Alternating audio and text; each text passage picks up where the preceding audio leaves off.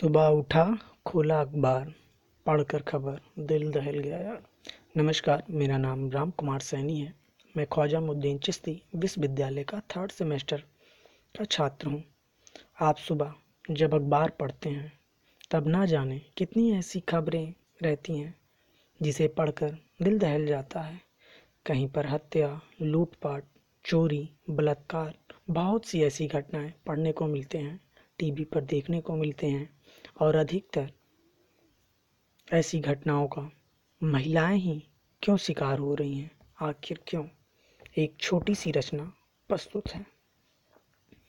बेटी बेचने वालों, बेटी खरीदने वालों, तीन तलाक देने वालों, हलाला करने वालों, दहेज मांगने वालों, दहेज देने वालों, बाल विवाह करने वालों, विधवाओं को कोसने वालों मुला कर लेने वालों, बेटियों से देह व्यापार कराने वालों, बेटियों को दहलीज दिखाने वालों, बेटियों को हंसने बोलने पर टोकने वालों, बेटियों के स्कूल जाने पर पाबंदी लगाने वालों, बेटियों को खाना पीना सिखाने वालों, बेटियों को कोख में मार देने वालों, बेटियों के लिए बेटी बदलने वालों बेटियों के दिन भी रात बनाने वालों, बेटियों के सपने उजाड़ने वालों, बेटी को उपभोग का सामान समझने वालों, बेटियों की ज़िंदगी में आग लगाने वालों,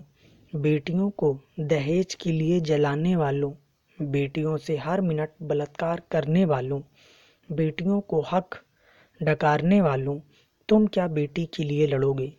तुम क्या बेटियों के लिए बोलोगे? एक बलात्कार पर दूसरा बलात्कार दिखाने वालों, तुम सब बलात्कारी हो, बलात्कारी। तुम सब अपराधी हो, अपराधी।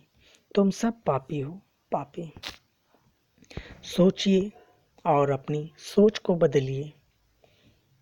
और सुनते रहिए संचारक पॉडकास्ट। नमस्कार।